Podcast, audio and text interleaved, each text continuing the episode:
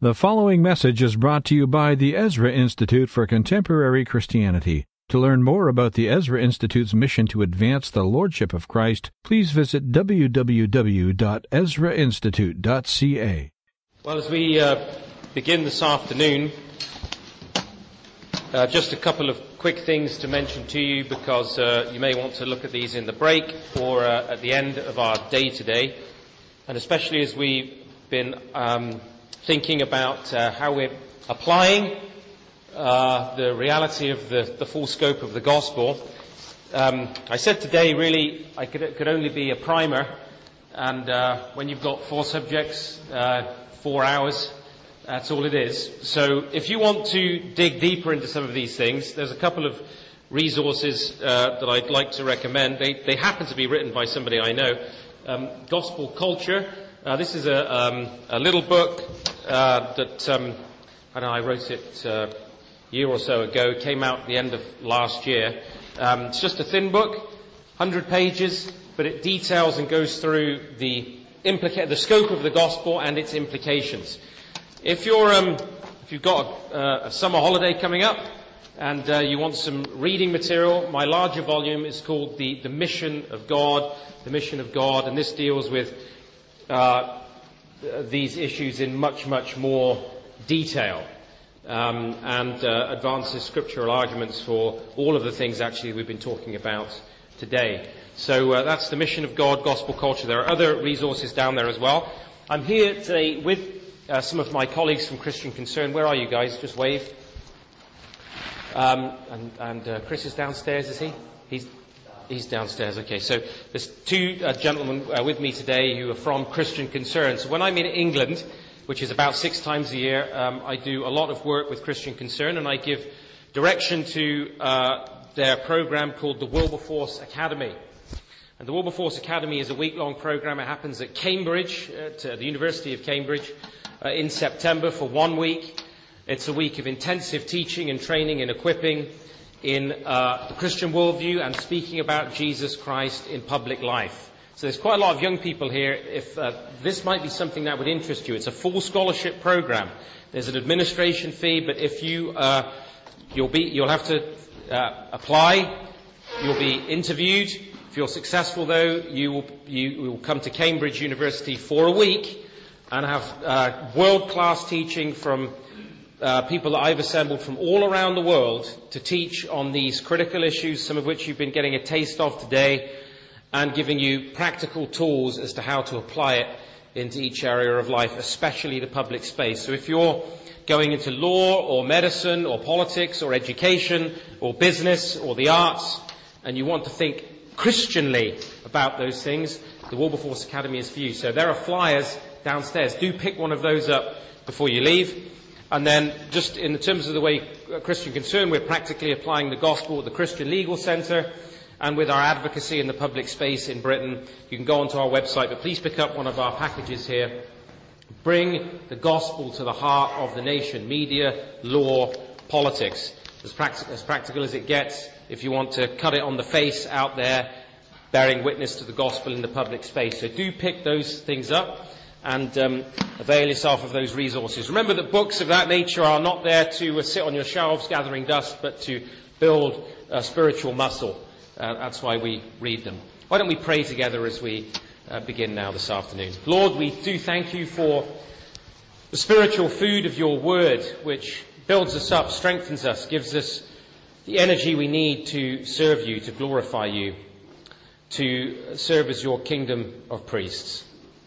We thank you for the food we've eaten. We pray that you would use it to strengthen our bodies and keep us awake, keep us alert now after our lunch, and feed us with your word that we might be refreshed and enabled to serve you more effectively. In Christ's name we ask it. Amen. So this morning, in those first couple of hours, what we've really been able to do is, first of all, sketch from the, let's call it the 5,000-foot helicopter perspective, the scope of the gospel. The relationship of the gospel and creation, of culture, of how we are to interact as God's people in our thinking about how the gospel itself, the message of Christ and his redemptive work, relates to the created order. The created order is the Word of God. It's been spoken into existence by the Word of God. It's sustained by that Word. It's held together by that Word. That Word became flesh, and he's come to redeem us and to restore all things back to the Father. So we thought about the scope of the gospel and the implication of all of that being that all of life, not a part of life, not a segment of life, not just a little piece of life, but the entirety of our life is religion. It is faith. It's rooted in our faith commitment, begins with the heart. Out of the heart spring the issues of life, so that everything from the core of our being is affected by our acceptance of the gospel. And we saw that that key question that comes to all of us today is, what is the relationship between that word and our life in the world? Are they to be related? And I was saying that a lot of the Christian church said, well, not really. The Bible's a good spiritual book for your devotional life, but it doesn't really apply. The word doesn't really apply in all these other spheres. And I argued that that was wrong, that we need to take God at his word, the unitive word that is there in his spoken word of creation and in his written word of Scripture. God's thesis republished in his inscripturated word for our instruction. So that's the foundation. And then we talked about one covenantal institution, the family, as one area of the application of the reality of the gospel. And we talked about the importance of the covenant of marriage, of family, of having children, of raising our children in the fear and admonition of the Lord, of teaching our children the faith, of passing on the faith, of caring for our parents, of actually modelling the gospel first and foremost in our own marriages, in our own homes, in our relationships with our children, in how we care for one another. And then the tithe, the family's tithe, as an expression of our commitment to God, for the earth is the Lord's and everything in it, so that as we tithe of what belongs to God, we return just a small portion of what he has given to us to him. The tithe becomes God's kingdom resource, so that we can actually see provision for God's kingdom and begin to, and I'll talk about this more now in this session, begin to put that resource to use in the areas for which God intended it. And so in those areas, we're challenged today, aren't we? We're encouraged, but we're challenged. Are we being faithful? These are the things that the Word of God requires of us, and if we want to impact the culture, we need to be obedient in these areas. Now, in this session in particular, we're talking about the next covenantal institution, the Church of Jesus Christ. In many respects, the Church reflects the family, in many respects, because the church is described as the family of God. So there's a familial aspect to it. We are brothers and sisters in Christ. So all the imagery actually that's used about the church, a lot of it is carried over from the family. And we're told that Christ is the head of his church in a way that's analogous to husband being head of a wife. He is the servant Lord of his church, who got down on his knees, took the towel from around his waist, and washed his disciples' feet. So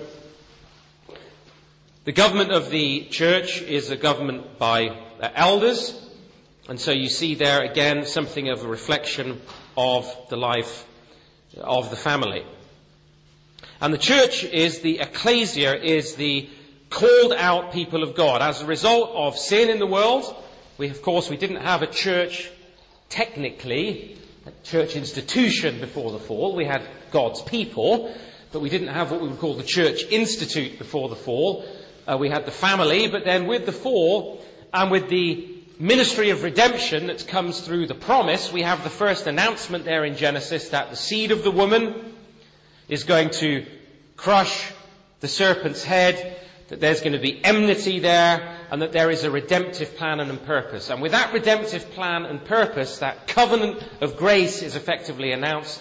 And those people who participate in that covenant of grace are what we today call the church, a called out people, a called out community. So let's turn to Ephesians chapter 1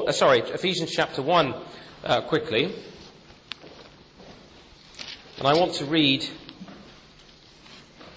first few verses where Paul speaks about the Church of Jesus Christ.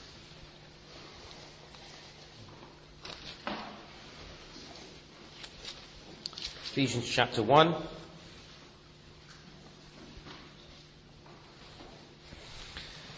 Paul, an apostle of Christ Jesus by God's will, to the faithful saints in Christ Jesus at Ephesus, grace to you and peace from God our Father and the Lord Jesus Christ.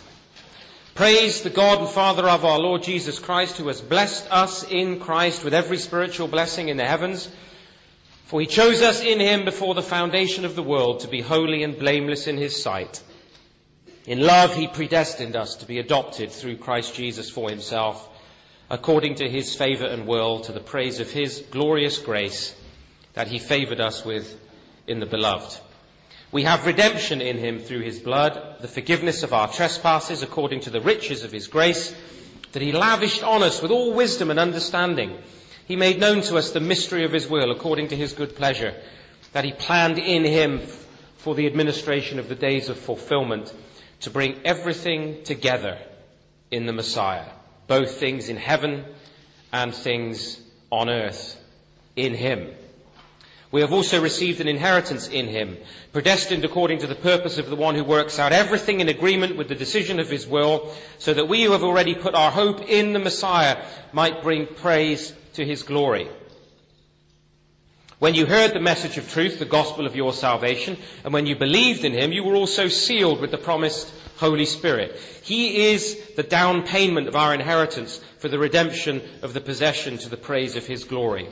This is why, since I heard about your faith in the Lord Jesus and your love for all the saints, I never stopped giving thanks for you as I remember you in my prayers. I pray that the God of our Lord Jesus Christ, the glorious Father, would give you a spirit of wisdom and revelation in the knowledge of him.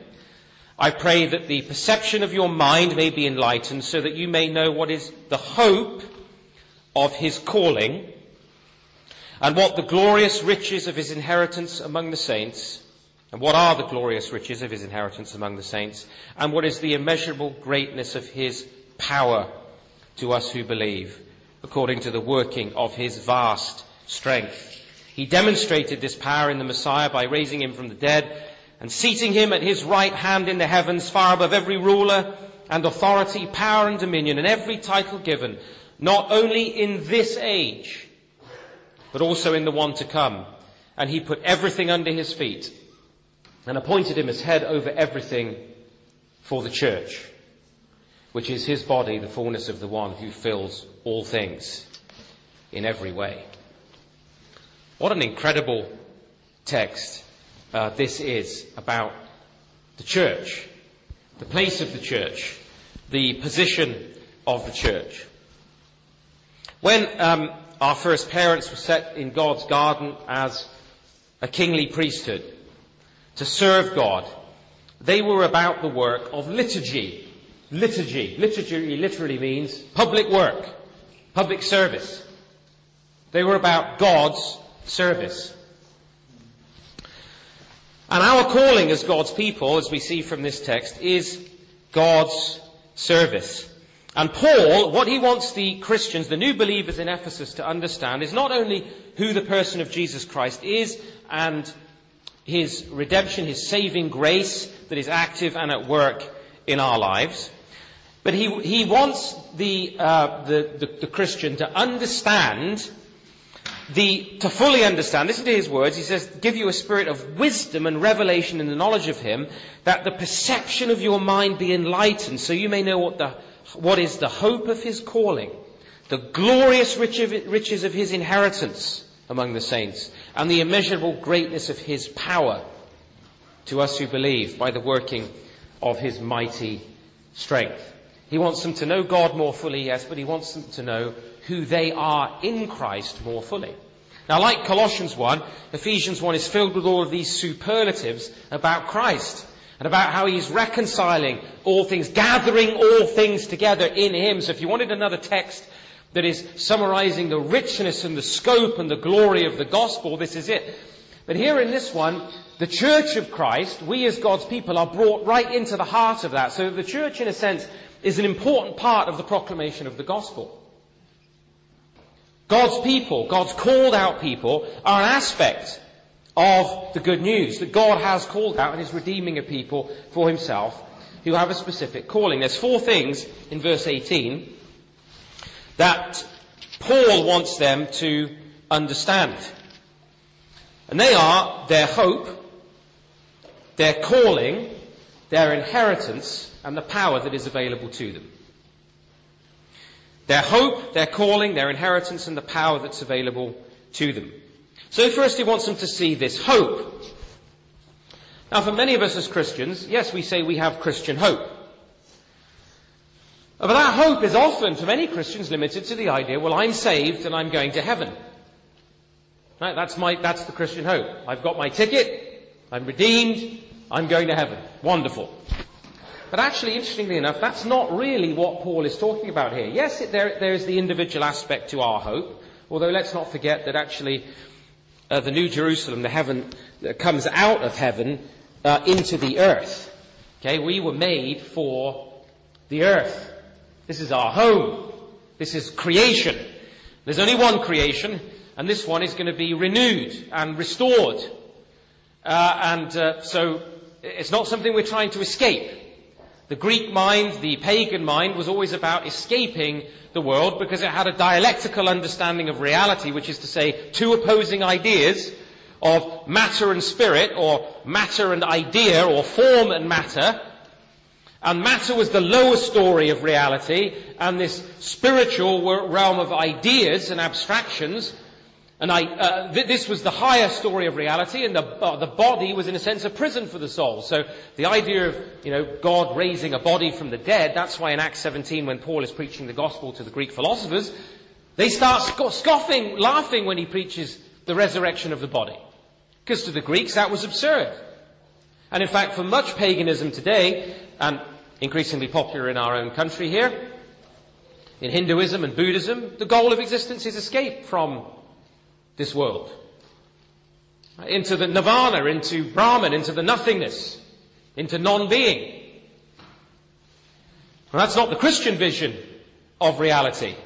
No, there is no dialectical tension between two portions and two parts. No, there is creation. There's created being, and God is about the work of reconciliation and restoration. That's why the body was healed in Jesus' ministry, and that's why there was a physical resurrection in Jesus' ministry. So it's not, our hope is not escaping into the sweet by and by. I know that some of our songs, Standing by the River Jordan, all this, they sound like it was just about sailing off into the sweet by and by. As one of my friends puts it, that, the Christian gospel is not pie in the sky when you die. It's steak on the plate while you wait. Okay? It's the here, it's the now. It's the reality of God's work now. Okay, so he wants them to understand their hope. And that hope concerns what's already taken place through Christ, but our ongoing calling. The hope of his calling. See, the hope is associated with the calling. The hope is not just, well, one day I'm going to shuffle off this miserable old coil and be in heaven. The hope concerns our calling in Christ. And eternal life is, of course, part of that. That enables us to enter into the fullness of our calling. It's a pledge of hope. So he wants us to know our hope. And specifically in mind is our calling in time and eternity. That is the task that God, whose dominion shall never end, has for us. The task that he's called his people to serve as his kingly priesthood. And then he wants us to understand, he wants us to be enlightened with regard to the riches of his inheritance in the saints, which is that when you come into Christ, and you walk into your calling in Jesus Christ as a living hope, then you enter into the inheritance that is yours, all the covenant joys and rewards and responsibilities that are now ours as this kingly priesthood. And fourthly, Paul wants us to understand something incredible, the exceeding greatness of his power to us who believe. If only we believed that, really. This manifestation of resurrection and ascension life, this authority which has Christ far above all principality and power and might and dominion and every name that is named, not only in this age, which suggests immediately, it tells us that this authority and power and dominion is not shunted off to the future somewhere. Oh, well, yes, we all know that Jesus will one day have power and authority in the kingdom of heaven. No. He says not only in this age, but also in the one to come. He created, remember, all of those rulers and authorities, invisible and visible. He's gathering all things together in him, and he now is far above all rule, all power, all might, all dominion. And so his power is literally incomparably great. That's why Paul piles these synonyms on top of one another. Power, strength, might. He's trying to convey the vital power that belongs to the Church of Jesus Christ in the gospel because of the deposit of the Holy Spirit. If we believed just a tenth of that, it would transform our lives.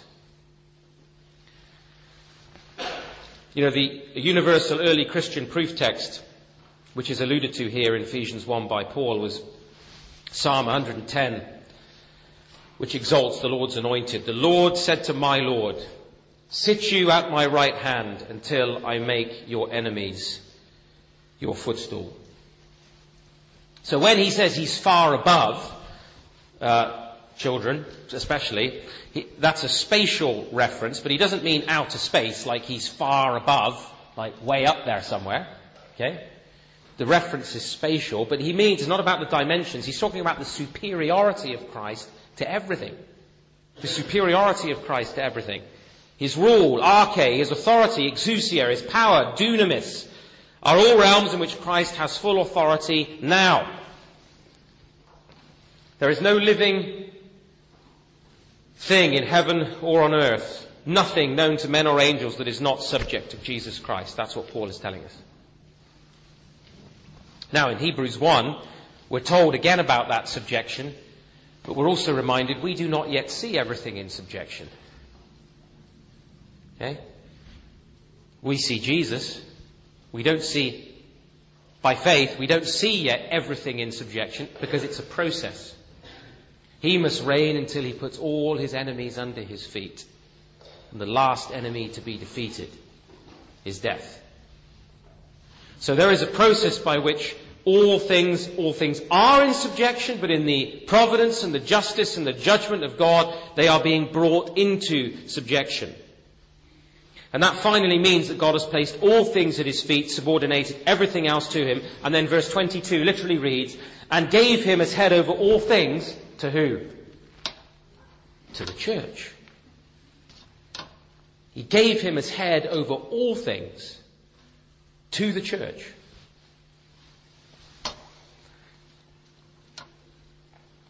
Seems that he has Psalm 8 verse 6 in mind here. You have made him to have dominion over the works of your hands. You have put everything under his feet. So it's been given to the church. He's been given as head over all things to the ecclesia, which is derived from that Greek, it's a Greek word, to call out.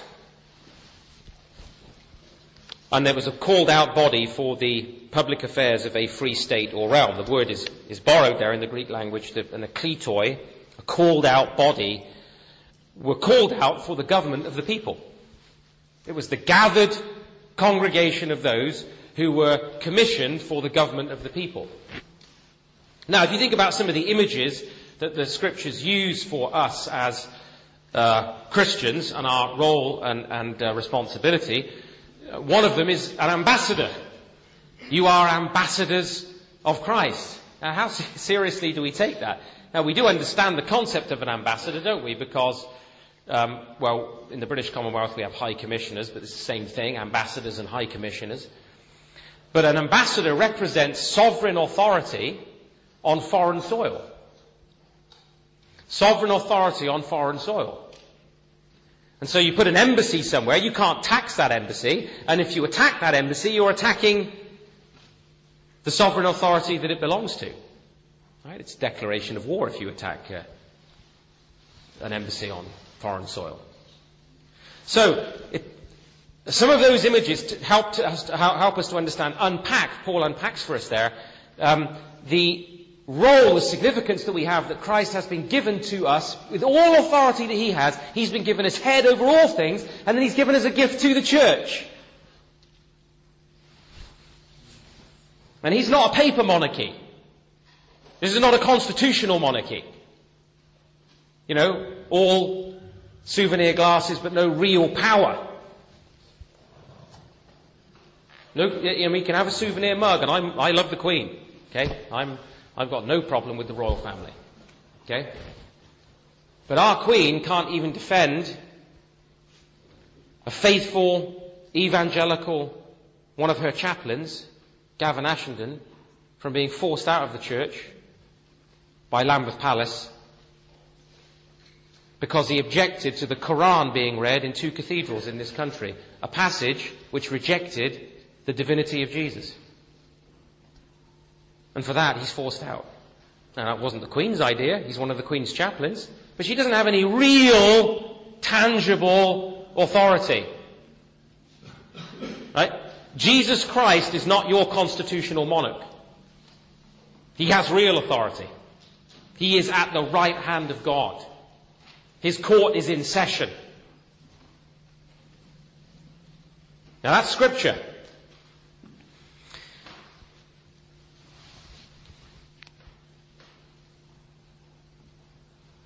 So, our hope in Ephesians concerns our calling in Christ as called out citizens of the kingdom of God for time and eternity. It's not some vague hope of heaven, simply.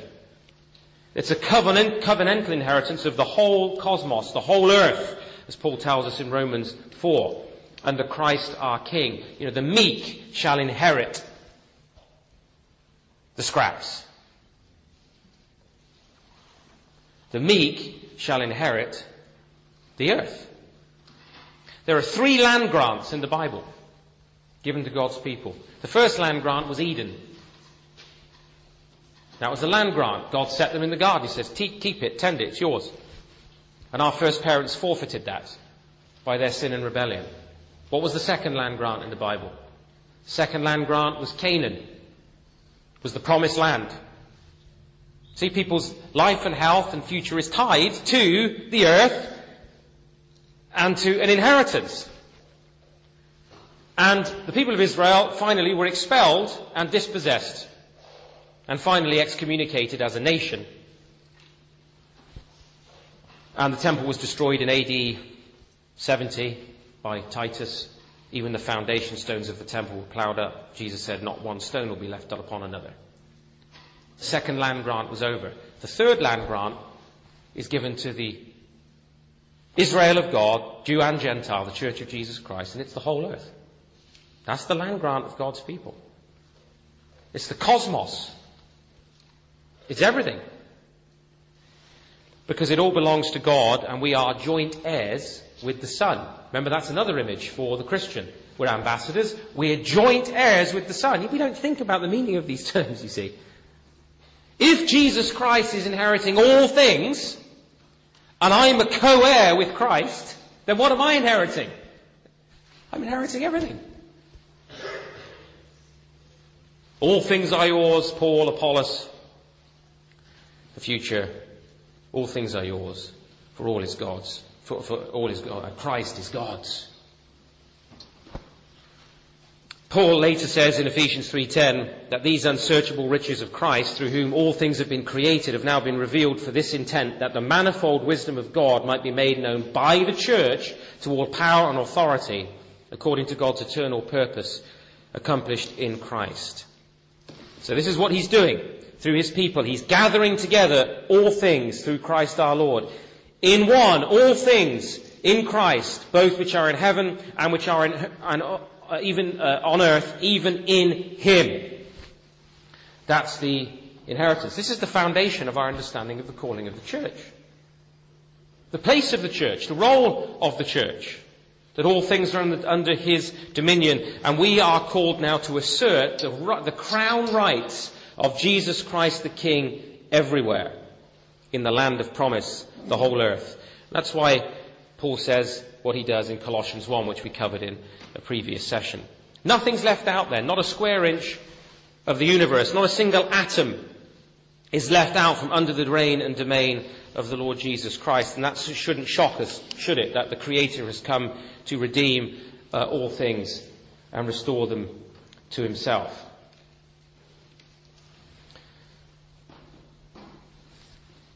Practically, one of the things that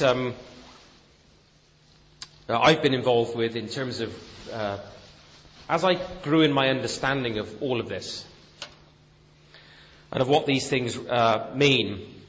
In Toronto, which is where I live, which is a very challenging city to be now,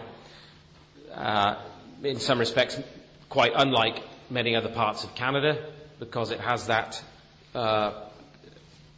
humanistic domination of a kind of pagan metropolis these days, and the churches being turned into condos and Hare Krishna centres and mosques and everything else. It's a very tough place to be. And the church, unlike the UK, where you can go to most major cities in the UK and find a hatful of good, strong, evangelical churches, in downtown Toronto that's not the case.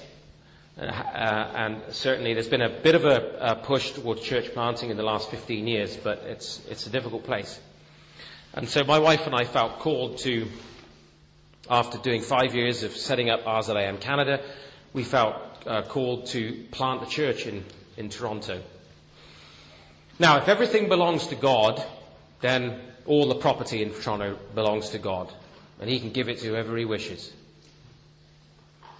So my prayer was that instead of having to start in a school and rent a building, because I had no people and no money, I just had a vision on a piece of paper. That's what I started with. I remember the first week, when I stepped down out of my role, and I was in a very well-paid job, and I had at that point, no guaranteed source of income. And I had 3 children. So I was obviously praying about it, and I received a phone call, and a man introduced himself and said, I represent this foundation. I hear you're wanting to plant a church in Toronto. I said, yes. He said, I'll give you $70,000 to look after your family for this year while you're trying to set that up. So I thought, well, that's probably right then. Yeah? And for whatever reason, as we gathered a small core group of people to be part of that church plant vision, we thought, well, all these churches closing, why can't God give us one of those buildings? Now, what you have to remember is, like any city in the UK, if you've got a church sitting on a prime piece of real estate in downtown Toronto, that is worth a lot of money, and they get sold off commercially. And usually what those denominations are doing is propping up the pension accounts of all of their bureaucracy and their retirees by selling off property. Well, in the end, I'll cut the long story short, God has given us 2 buildings, $8 million worth of real estate. That was in the downtown. One of them, which was almost falling down, we liquidated, and we used the $3 million of cash which we raised from that to renovate the church and build a Christian school, where we today have a classical Christian school in the heart of downtown Toronto with a fully renovated church, debt-free, with 350 people in less than 10 years. Now, I stepped out in that venture. And actually, within the last few weeks, at the same time I began an organisation called the Ezra Institute, which Steve is familiar with, which is one of the reasons I'm here and working with Christian Concern. God, 2 weeks ago, just gave us a $4 million facility just north of Toronto for teaching and training leaders and young professionals. Now, in my experience, in 20 years in ministry now, over 20 years, God's able to do that because he owns everything. All we have to do is actually believe it and start stepping out and practicing it, that Christ actually does have rule and authority and power. And in the face of opposition, in the face of seeming impossible odds, God is able to do exceeding abundantly beyond all we can ask or think. I did not think that God could give that kind of resource to the Institute in my flesh. And even despite all the provisions that God's made for me over the years, miraculously, still, every time I come in towards one of those hurdles, oh, what's going to happen? How can we fix this? That's the natural recourse to doubt. But actually, this was the foundation upon which the Westminster Church plant happened. This, what I'm telling you today. This was what gripped me. That's why we stepped out to plant the church, the institute, and the Christian school. Now, this doctrine of Christ was that which undergirded the early church, that whatever our current circumstances, they said, we are more than conquerors through him who loved us. We are more than conquerors. You may not feel like a conqueror. You know, it's very popular today for people to go and hear and listen to, you know, self-help speakers to try and work themselves up into it. They're very popular in Toronto. Yeah. How are you going to make loads of money and just think positive and all? This isn't. That's not that. That's not that. This is about putting our faith and our hope and our confidence in Christ, knowing that we are more than conquerors through him, whatever our circumstances, that as a kingdom of priests under the great high priest, we have this calling of being intercessors, that we are salt and light. We bring preservation and light to the community. We intercede with God on behalf of the other. As a priesthood after the order of Melchizedek, we've been granted this responsibility and this rank before God, but we are so accustomed in our time to seeing the church in retreat, it's hard for us to actually take these statements on board about the church, about our position in Christ. We find it difficult to contemplate the Great Commission, you know, to teach and command, baptize, everything that Christ has commanded, to go and do it in the power of Christ and in the gospel. We find that difficult. We find it difficult to say "Who," you know, to somebody about the meaning of the gospel, to stand up for a Christian vision of anything. I was sharing over lunch with some people I was chatting with over lunch, some lovely people, about was being asked about how do you begin to stand up for these things when there's so much pressure and you're a hater and a bigot if you articulate a Christian position. I said, well, you have to just do it and watch the response. I, a couple of weeks ago, was on a show in the UK, in Canada called Zuma, in which these very things were confronting me. In fact, they even wheeled out a man claiming to be a gay Christian. And I was asked if his relationship was not sacred and holy. They thought they had me. They really did. You know, when you actually then, right, I just simply quoted the Lord Jesus on the nature of marriage. When you actually stand up for these things publicly, knowing that this is the Christ that is on our side, it's unbelievable how many letters you get, how many emails you receive from people thanking you for doing something as simple as standing up for the truth of God's word. Now, when we start to do that, then we can expect God to do great things. Then we can expect him to be building his church and giving us the resources that we need. If we can't be governed as God's church, though, by his covenant word, how do we expect to influence the nation? We've got this rapid secularization all around us. We know that. But the early church and the church for many centuries fought against all of that and saw God work in the most surprising and remarkable ways. They didn't see church life as a part-time personalist kind of philosophy like, you know, some non-believers will say to you, you do church, that's great, I go to the gym, or, you know, I play golf, or, you know, I feng shui my apartment, as though you're talking about some kind of equivalent kind of a thing. You know, this is not some sort of add-on. This is not an addendum. This is not an addition to our... We are the Church of Jesus Christ. We are the called-out people of God. We are, as the early church said, a new humanity in the second Adam. We represent the King of all the universe. That which you bind on earth is... bind and loose is bound and loosed in heaven and earth.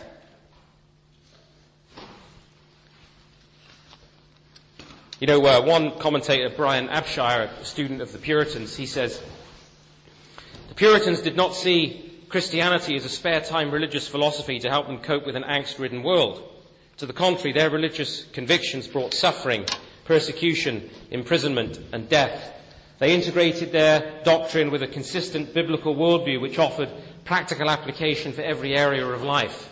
If God granted modern American evangelical Christians a new continent filled with wilderness, wild beasts, and First Nations peoples, and allowed us to settle and form a new Christian nation there, we could not do it today, what our spiritual forebears did. Most Christians would say that it couldn't be done. The Bible doesn't give us a blueprint for building a Christian culture. Others would say it shouldn't be done because we're living in the last days, so don't waste the limited resources. Therefore, it wouldn't be done. You don't polish brass on a sinking ship. I mean, you ask yourself, would we? As J.I. Packer calls us today, compared to some of those people, spiritual pygmies. The sacrifices that our forebears made for the gospel, and we're afraid of telling our neighbour that, we're Christian and maybe that, that marriage is a good thing. We've lowered the bar significantly, haven't we? Isn't it possible that we've been privatised and pietised and spiritualised and truncated into this narrow vision of Christianity that doesn't bear any resemblance to Ephesians 1? Who's been given his head over all things to the church, even the persecuted church, at the very least, the early church could say, this is our testimony about Jesus Christ, and we'll die for it if necessary. And that's when they had no property, and no power, and no influence, and you can't, give us all that revisionist stuff about the evil of Constantine and everything else. Even before all of that, they stood on the truth of the Word of God. Jesus said, in this world you will have troubles, but take heart. I have overcome the world. This is the victory that overcomes the world, even our faith. So how can we develop this vibrant church in the face of this? Well, Paul gives us this affirmation of the unconquerable power of God, far above all principality and power and might and dominion, all things under his feet. And we have to take hold of that, friends, by faith. That's the starting point. You take hold of that truth by faith, because it is true. The disciples couldn't believe in the resurrection, could they? Mary Magdalene came and reported it. They came from the Emmaus Road, they reported it. They still couldn't believe it. Blessed are those who believe and have not seen. There are non-Christian philosophies all around us today and religions around us today that are deceptive, but they are hopelessly inadequate views of reality. They can't account for our decline as a people. What accounts for it is that we are under the covenantal righteous judgment of God for our apostasy. So the answer to turn things around is to reverse direction towards faithfulness again. It's not rocket science. The Anglican Church has synod after synod after synod to discuss what the Spirit is saying. When he's already said it, he's written it down, and all you have to do is do it. And then you will arrest the decline of your church into extinction within 25 years, according to their own analysts, with the average age being something like 65. That's not to knock Anglicanism. I served in the Anglican Church here for a number of years in my first church role. But only the faithful will survive. Because God takes, if you read the book of Revelation, what does God do with unfaithfulness? He takes the candle away. Their bell towers will fall. Their pensions will run out. And it'll all be over. Because the church is not a social club. It's not the Rotary Club. It's not a golf club. It is the Church of Jesus Christ. And he does not run a beggar's agency. And he does not tolerate unfaithfulness. He does not cohabit. He's not an adulterer. And if you commit adultery with Christ and you worship other gods, your lampstand is going to be taken away. Period. And God will raise up a faithful people in its place. We are an armory. Well, the church is God's armory for the application of the aspects of his image. The church issues God's conscription. It trains the troops for action, and it sends us out weekly to conquer in his name. The ministry of the church is happening out there. Okay, so when we come together for worship, we hear the word of God. We have the administration of the sacraments. We have the hymns and prayers of God's people entering into the temple, to the mercy seat, to the heavenly temple, as Hebrews teaches us. where Christ is interceding, where he's reigning. And then we exercise discipline in the life of the church as the means of keeping the church faithful to Christ. And if there's no church discipline, the church will soon disappear. And then we are sent out, because that's what we're called out for, to go out with God's marching orders, with his teaching manual, to put it in very simple terms, and to apply his word, his crown rights, to every aspect of our lives. One critical area would be the area of education, for example, which I will touch on now. You see, if you look at the way we used to build churches, North America is the best example of this because we have lots of space and lots of land.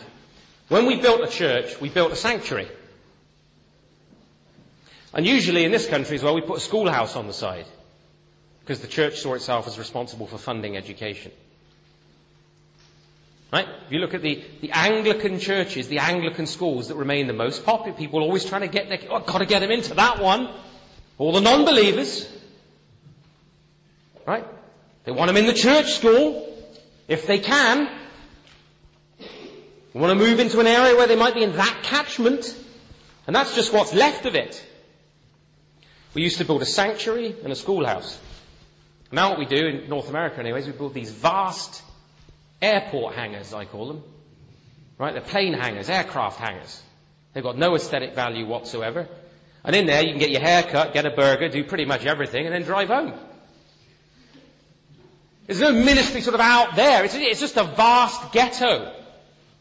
But we come into God's house, we receive the sacrament, we hear his word, and we go out for ministry. We don't come in and consume ministry from a professional. Well, I bought my ministry for this week. I stuck my offering in the thing. Now, give me a good sermon. You know, worship wasn't very good this week. What's the matter with the band? You know, as though you're paying for professional service. You are the church of Christ. We hear the word. We go out in terms of it. It's by regeneration, by transformation. And the Levitical ministry of the church was paramount, so teaching was paramount. And so, with the total mess of public education in Toronto, what we wanted to do was establish an educational program that was centered in Christ and a scriptural worldview and returns to well-established patterns of effective education. So we started a school. And it's always been funded now. God always provides, and we are seeing not just pastors from all over the city putting their children there. We've got non-believers who want to put their children in our school. In fact, we have some already in it. Asking to get into our school. And you have to pay fees to come to our school. Right? And there is a bursary fund, and we do our very best to meet the needs of poor families. But it's a fee-paying school. Supported by the church, because the church funds it through its facility and everything else. Now, instead of building new buildings that people that stand empty all week...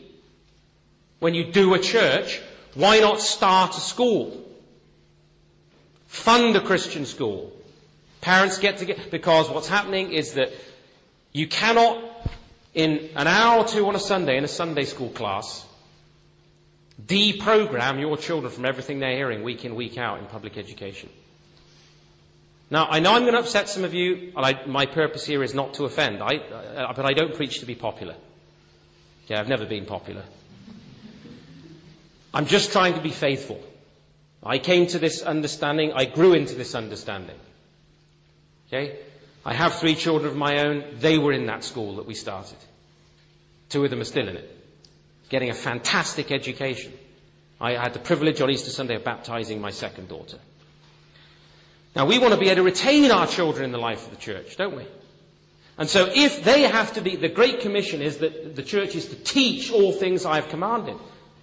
It would have been unthinkable to a first-century Christian to take their child, give them to a pagan to be educated Monday through Friday, and then say, well, here's an hour with your Sunday school teacher, and you may maybe get an hour or so with me during the week, and we'll deprogram all of that. Now, I know that the education system has been stolen from us by stealth over many years in this country. been stolen. It has been stolen. It's been stolen in Canada. It was all Christian. All the universities, Cambridge, Oxford, you name the universities, they're all Christian. All the mottos of all the universities, they're Christian. We built them, we paid for them. But then we retreated from them all like this. Oh, no, that's not really gospel ministry, is it? Let's just focus on justification by faith. That's not really the gospel. That's not the gospel. There's so little that's left of the gospel now. Basically, all you can do is tell people that Jesus loves them on a Sunday morning. Nothing else is the gospel. So there's the challenge, the Levitical ministry of the church. To at least help fund education. Now you can do it. If we could do it, we have nothing. No money, nothing. God did it. You can do it. You can do it. The church took Paul seriously as well in Corinthians. And as one historian writes, the church took Paul seriously and the church courts started courts that became courts of justice. Their record was sufficiently good to attract pagans who wanted justice, knowing that the Roman courts were increasingly both slow and unjust. When Constantine came to power, he recognized this aspect of the church's governmental power, and in certain areas he invested all bishops with legal magisterial powers. With this magisterial power went the garb and insignia of such an office, and bishops to this day wear the insignia of a Roman magistrate. For 600 years, bishops provided effective government. So Paul says, why do you go to law against each other? Is not there men amongst you who are wise enough to judge in these things? It's better that you be defrauded than you go before a non-believer. So what did the church do? They started Christian courts, and when Constantine came to power, he said, the only place that gives justice is these church courts. Right, you can have the robes of a Roman magistrate. That's why the bishops wear all that regalia today. They are the robes of a Roman justice, a Roman judge.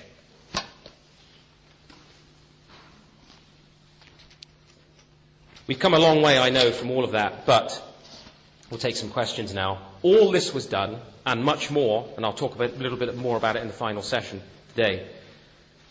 All that the church did in collecting up the abandoned babies left under the Roman aqueducts, abortions, botched attempts at infanticide, adopted them into Christian families, provided and paid for the poor, funded thousands, tens of thousands of the pagan poor through the tithe, built schools, hospitals, all in the name of Christ and the gospel. Now you think about this. If you're a missionary, okay, let's think traditional English missions, right? Traditional English missionary work. British missions from Scotland, which sent probably more missionaries around the world than any other place in the 19th century. What did we do? We said, right, we need to take the gospel to people. So what we're going to do is we're going to go there, and we're going to... And I visited many of these places all around the Middle East, right, that are still there and have affected, to this day, Muslim sheikhs running Abu Dhabi. We started schools. We started hospitals. We planted churches. We provided for the poor. That's what we did. Because back here in those days, we could assume that the churches were funding schools, providing care for the poor and the elderly and the destitute and so forth, and paying for healthcare and welfare and so forth. We could assume all of that. So we would go over there, and as our witness to the gospel, that's what we do. What do we do now? Well, actually, when you do missions, people still, when they go over there, they go, oh, let's have a school, let's have this. But here, they don't think it's necessary. In fact, they'll even be opposed to it. They'll say, oh, no, you don't want to do that. That's offensive. Okay, so it's okay for you to do it in East Timor, but you won't do it here. Is the mission different? Is God different? No, we could assume and presume upon a Christian worldview, a Christian understanding of reality in all these things.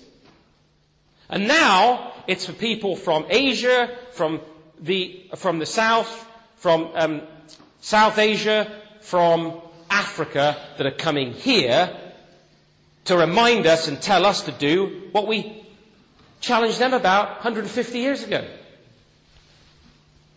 And now we need flying bishops from Africa who aren't in the grip of apostasy to come and oversee our churches because there aren't any bishops here. 2 weeks ago, I was preaching at my own church, Westminster Chapel. I was serving communion. And a man came down the centre aisle, and in our church we come out to receive communion, and he took the silver chalice with wine in it. And as he took it, I noticed that he had a large bishop's ring on his finger. I thought, interesting, it looked to me like the ring of an Anglican bishop. He took the cup and he paused and he said, "I want to thank you for your faithful witness and testimony to the gospel." He said, "Some months ago you wrote an article called 'Goodbye to the Anglican Church of Canada' after the synod in which we abandoned the Christian understanding of marriage." He said, "That article went all over." He said, "Since then I signed up for your stuff, the Ezra Institute, I get your Jubilee Journal, everything else. You're doing a fantastic job, thank you." Took his wine. Off he went. I went to speak to him after the service. He was the Bishop of the Arctic. The Bishop of the Arctic. Right? That's a huge area, okay? And actually a surprising number of churches, but they're amongst the Inuit people, they're amongst First Nations people, mainly, living in the Arctic. And he said that they came, he and some of his priests, came to that synod in Toronto, I think it was. And they were listening to all of this apostasy. And one of the priests, one of the Inuit Indian priests got up and he said, "Several hundred years ago your ancestors brought me this Bible. They told us to believe it and live by it. Now you tell us you don't want it anymore." He says, "So why don't you take your churches and your money and your buildings and get off our parish and we'll handle our own churches from here on in." Now that is the kind of witness that you need. And that's why we need to be welcoming in missionaries from all over the world to Britain today to remind us of what the task and the calling actually is. Let's take a few moments for some questions before our break. Yes?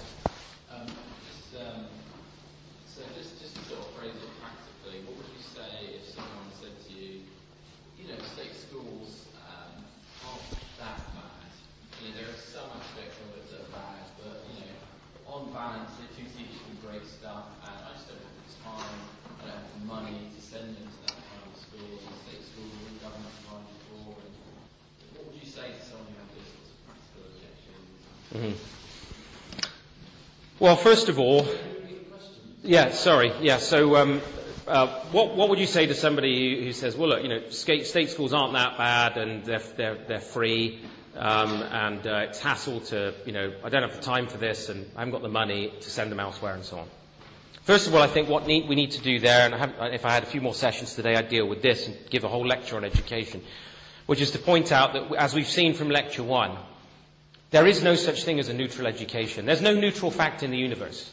All things have been created by Christ, are sustained by him, for from him and through him and to him are all things. All things. So there's no atom in the universe, as Abraham Kuyper, I think, put it, that over which Christ does not say mine. Okay, so there's no subject of study in school that is unrelatable back to its origin in God the Creator. And that affects all of our theory making, all of our practical applications of education. And education today has become indoctrination. It's not education anymore. For the most part, it's indoctrination for political purposes. Certainly that's the way it is in Canada. The Toronto District School Board, we have a lesbian premier in Ontario, and she has railroaded this radical queer theory into the schools. It touches every lesson. And it's not just that. That's just the tip of the iceberg. At root, it's fundamentally anti-Christian. Now, I put it to you, I've got my family, three of my brothers and their families, I put it to you that at root, fundamentally, state education in this country has become anti-Christian. If you're not teaching about the centrality of Christ, you're denying it. Period. He who is not for me is against me. So if it's lost its Christian root, then we have to be prepared to make the sacrifices that are necessary to address that. I believe that 100%. Now, that's not to say, hear me correctly, that's not to say there aren't still some good schools out there, right? Relative terms. It's not to say there aren't faithful teachers out there. It's not to say there aren't Christian missionary teachers in the schools out there doing their best.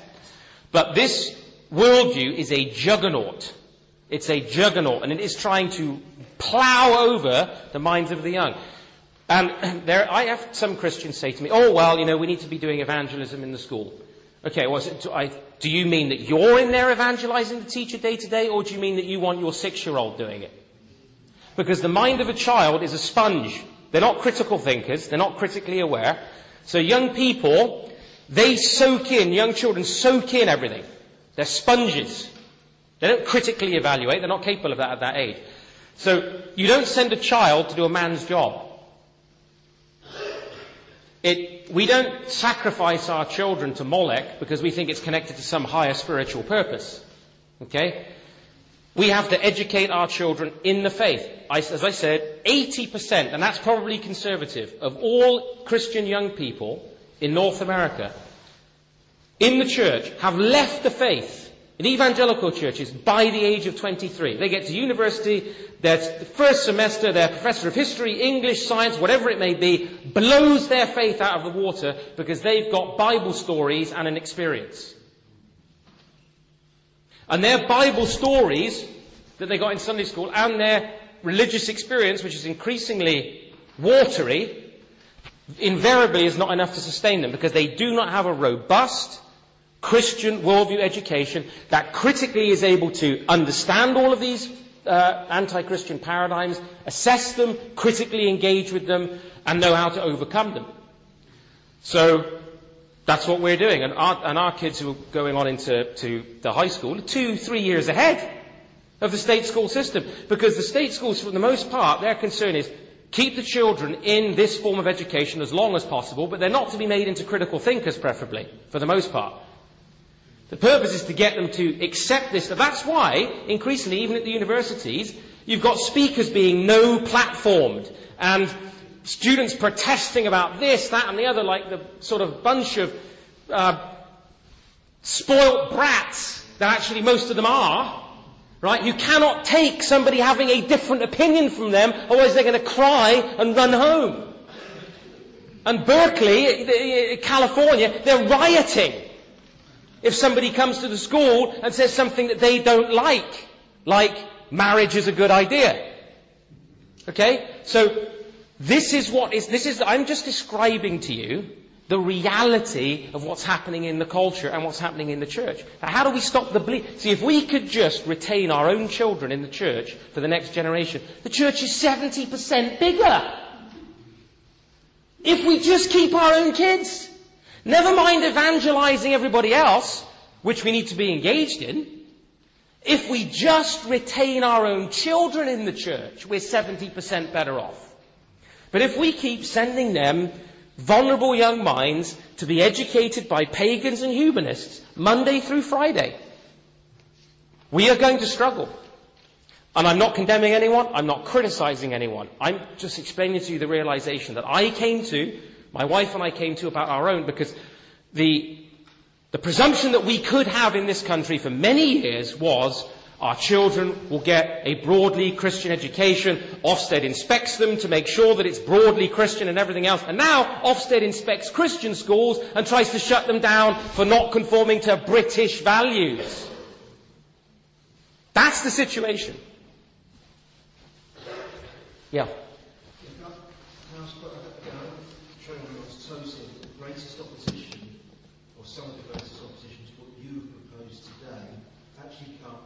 From the pulpit, from the elders' meetings, for us who are in the pew, what can we do?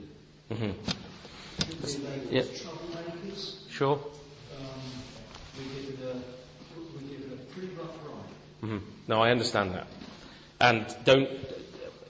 Despite my exuberant enthusiasm, please don't get the impression that I'm not understanding or unconcerned or unfeeling about the very difficult situations that there are here, because I say all my family, my brothers are all here with their families, and I'm speaking a lot in the churches here, and I know the kind of opposition that's out there. If the tithe, okay, was supposed to be directed in part towards education, okay? I don't think that those things are a priority with the tithe in most churches today. The tithe is unto the Lord, not unto the church. So you have the responsibility to distribute your tithe. Now, if the church is not doing what it should do, which is sponsoring and helping Christian education and trying to advance a vision of the gospel that engages these things, then we need to first of all think about what use are we putting our tithe to. Because I believe, actually, that if you have to pay for some Christian education, that's an aspect of your tithe, okay, for a start off.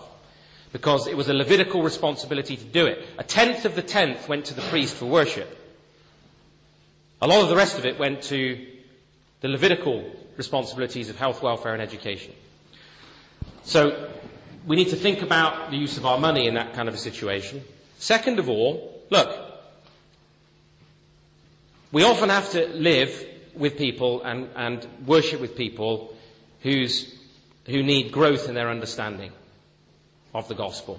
Even Paul said to Timothy, think over what I say so that the Lord may give you understanding in everything.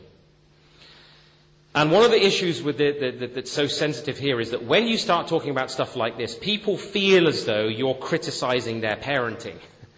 Right? So it feels personal. It's not personal. We're trying to make a general point about the calling of God's people. But it feels personal because we might have made certain decisions, done the best we could with our children, made certain decisions, and feel like we're being got at by this teaching. But we need to drop that sensitivity.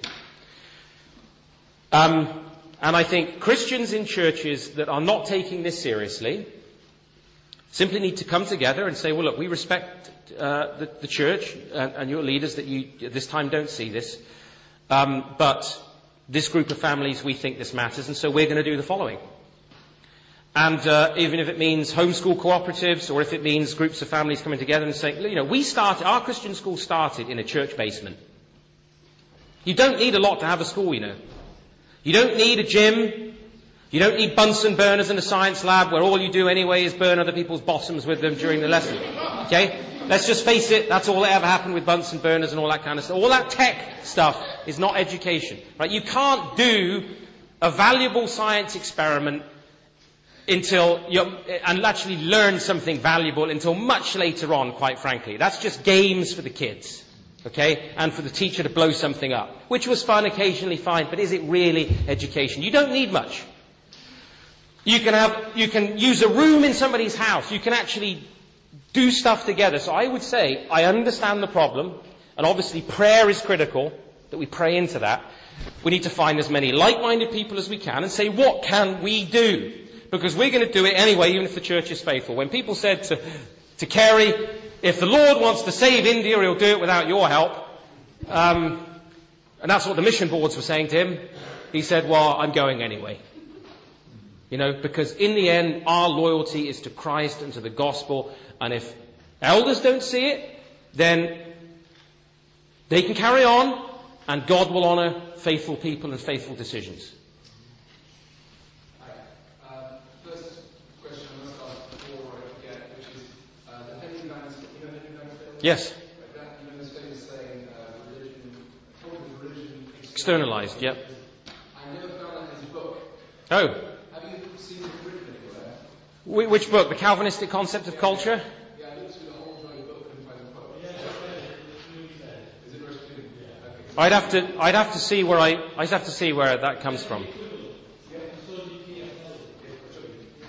Okay. All right. Second question, prayer. He's wading through prayer now. I'm sure each of us here has become somewhat electrified by your story of arriving at a place, saying, okay, this is a dry place, and then you begin to start some freedom. I'm thinking this is exciting, because we're in London here. Mm-hmm. And you know, you did see some wonderful breakthroughs, but then you just talked about prayer. Mm-hmm. So can you tell us something about the place of prayer in your experience? Sure. In the end, I don't think anything happens without prayer. But prayer, I think, Paul says pray continually. So what I've tried to cultivate in my own life is not just set aside times of prayer and devotion, but actually cultivating throughout my day interaction with the Lord. And these situations drive you to your knees. And whilst, when I share certain parts of the story, it can sound as though, oh, this was just wonderful and how marvellous and everything else. Well, in the midst of all of that, my wife got cancer. So, and it was serious. It was invasive and it spread to the lymph nodes, and she had to have chemotherapy and surgery and everything else, and it went on for a long period of time. She's doing well right now. But God still will bring into your path, when blessing comes into your path, challenges also come into your path. And the only way you can deal with those situations is prayer. So, we just pray all the way. And we have a team at the church who are very, very committed to prayer. Some people say prayer meetings are out of date. Well, we still, every Friday, there's church prayer meetings on a Friday evening, on a Sunday morning. We have a prayer concert several times a year where we get the church together for prayer.